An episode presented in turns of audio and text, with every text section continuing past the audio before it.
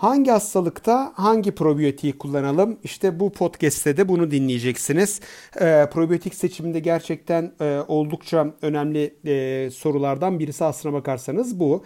E, Probiyotiklerin kullanımı en sık antibiyotik sonrası ortaya çıkan ishallerle başladı. E, antibiyotik ishalini ort- ortadan kaldırabilmek için gerçekten de probiyotikler çok etkili oldu. O zaman antibiyotikler aslında florayı bozan, bağırsak duvarını bozan bir şey. Aslında biz antibiyotikle mikroorganizmaları öldürüyoruz ama bir taraftan da sağlıklı mikroorganizmalara da zarar verebiliyoruz. Onun için antibiyotik seçimini çok iyi yapmak gerekiyor. Mutlaka doktor kontrolünde kullanmak gerekiyor. Her şeye antibiyotik kullanmamak gerekiyor. En ufak bir boğaz ağrımızda antibiyotik kullanıyoruz ama normal floramıza çok ciddi zarar veriyoruz. Ve dolayısıyla antibiyotiğe bağlı ishal çıkınca da bu sefer probiyotik kullanıyoruz. Şimdi e, burada ne demiştik? Probiyotikler özellikle e, hastalıklara bağlı olarak farklı probiyotik ajanların değişimi söz konusu oluyor ve farklı probiyotik ajanları kullanmak gerekiyor.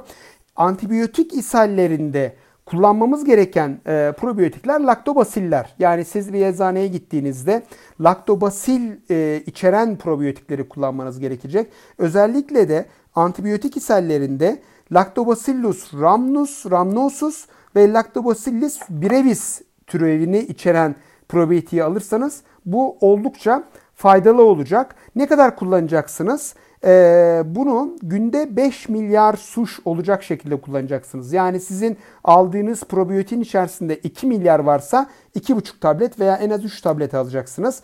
Gene önemli konulardan birisi seyahat ishalleri. Seyahat ettiğimizde başka bir ülkeye gittiğimizde zaman zaman başka bir şehre gittiğimizde e, ishal olanlarımız vardır. O gerek oradaki yemeklerden, gerek hava değişiminden, gerek oradaki sudan ishal oluruz. Böyle durumlarda da yine laktobasil içeren, Lactobacillus rhamnosus ve Lactobacillus brevis içeren e, probiyotikler yanınızda olursa çok iyi olur.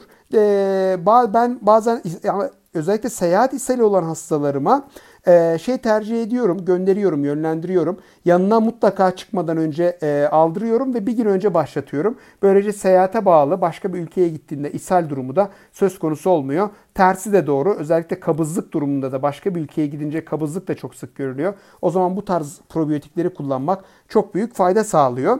E, gene ishallerden e, özellikle hastalıklara bağlı ishaller var. Bu hastalıklara bağlı ishallerde de e, yani tedavi edici değil zaten bunlar ama laktobasiller içerisinde özellikle iltihabi hastalıklarda laktobasiller içerisinde Lactobacillus plantarum içeren probiyotik kullanırsanız çok etkili oluyor ve çok da faydalı oluyor. Gene e, önemli konulardan birisi e, bu ishaller içerisinde e, zehirlenmeye bağlı ishaller. Çünkü e, işte biz herhangi bir şey yediğimizde biliyorsunuz önce kusma olur. Bazen de hiç kusma olmaz. Mide ağrıları olur ve mide ağrıları sonrasında da e, ishaller ortaya çıkar. Ben e, açıkçası zehirlenmede ishallerin kesilmesi taraftarı değilim. E, bunu istemiyorum. En az iki gün boyunca. Çünkü zehirlenme yapan faktörün e, bağırsaktan dışarıya atılması gerekiyor. Bu da ancak ishalle mümkün oluyor. E, zaten onun için ishal oluyoruz.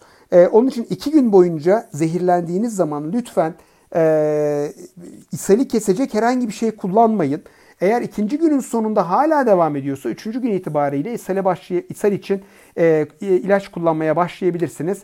E, burada da gene laktobasilleri kullanacağız. Lactobacillus e, rhamnosus'la birlikte Lactobacillus casei özellikle zehirlenme sellerinde oldukça fazla etkili olan e, ve etkili, e, etkinliği yüksek olan bir şey.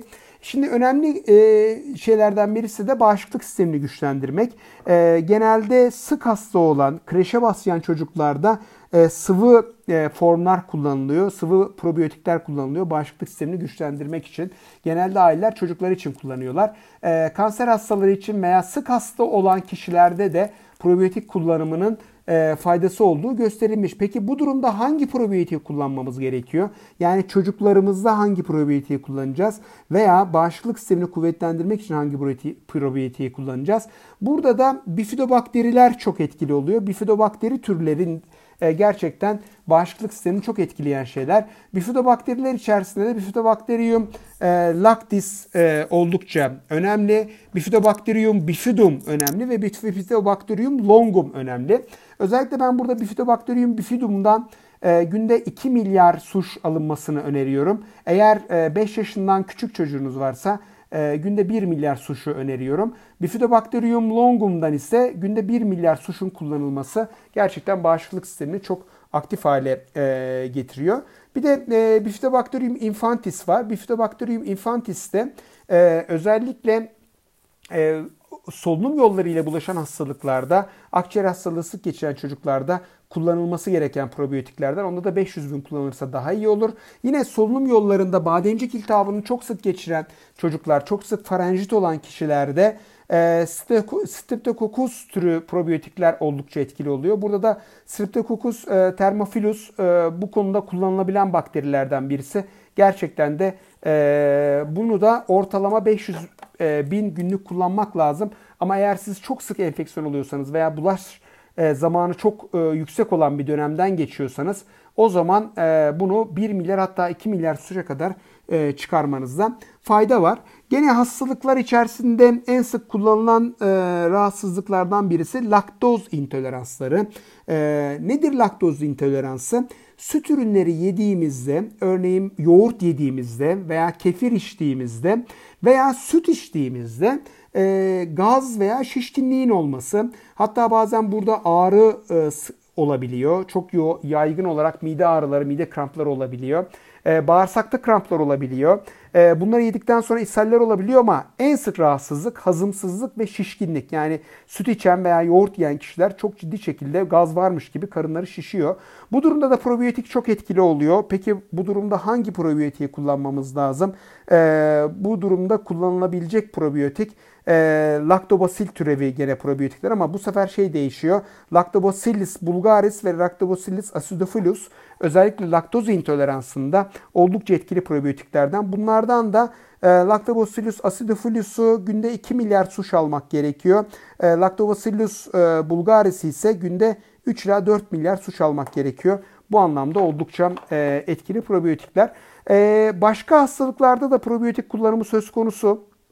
İşte artık infertilitede daha önce söylemiştim e, probiyotik kullanılıyor. Kanser hastalarında probiyotik kullanılıyor. Romatizma hastalıklarda probiyotik kullanılıyor. Aslında bir sürü hastalığın nedeni e, bu.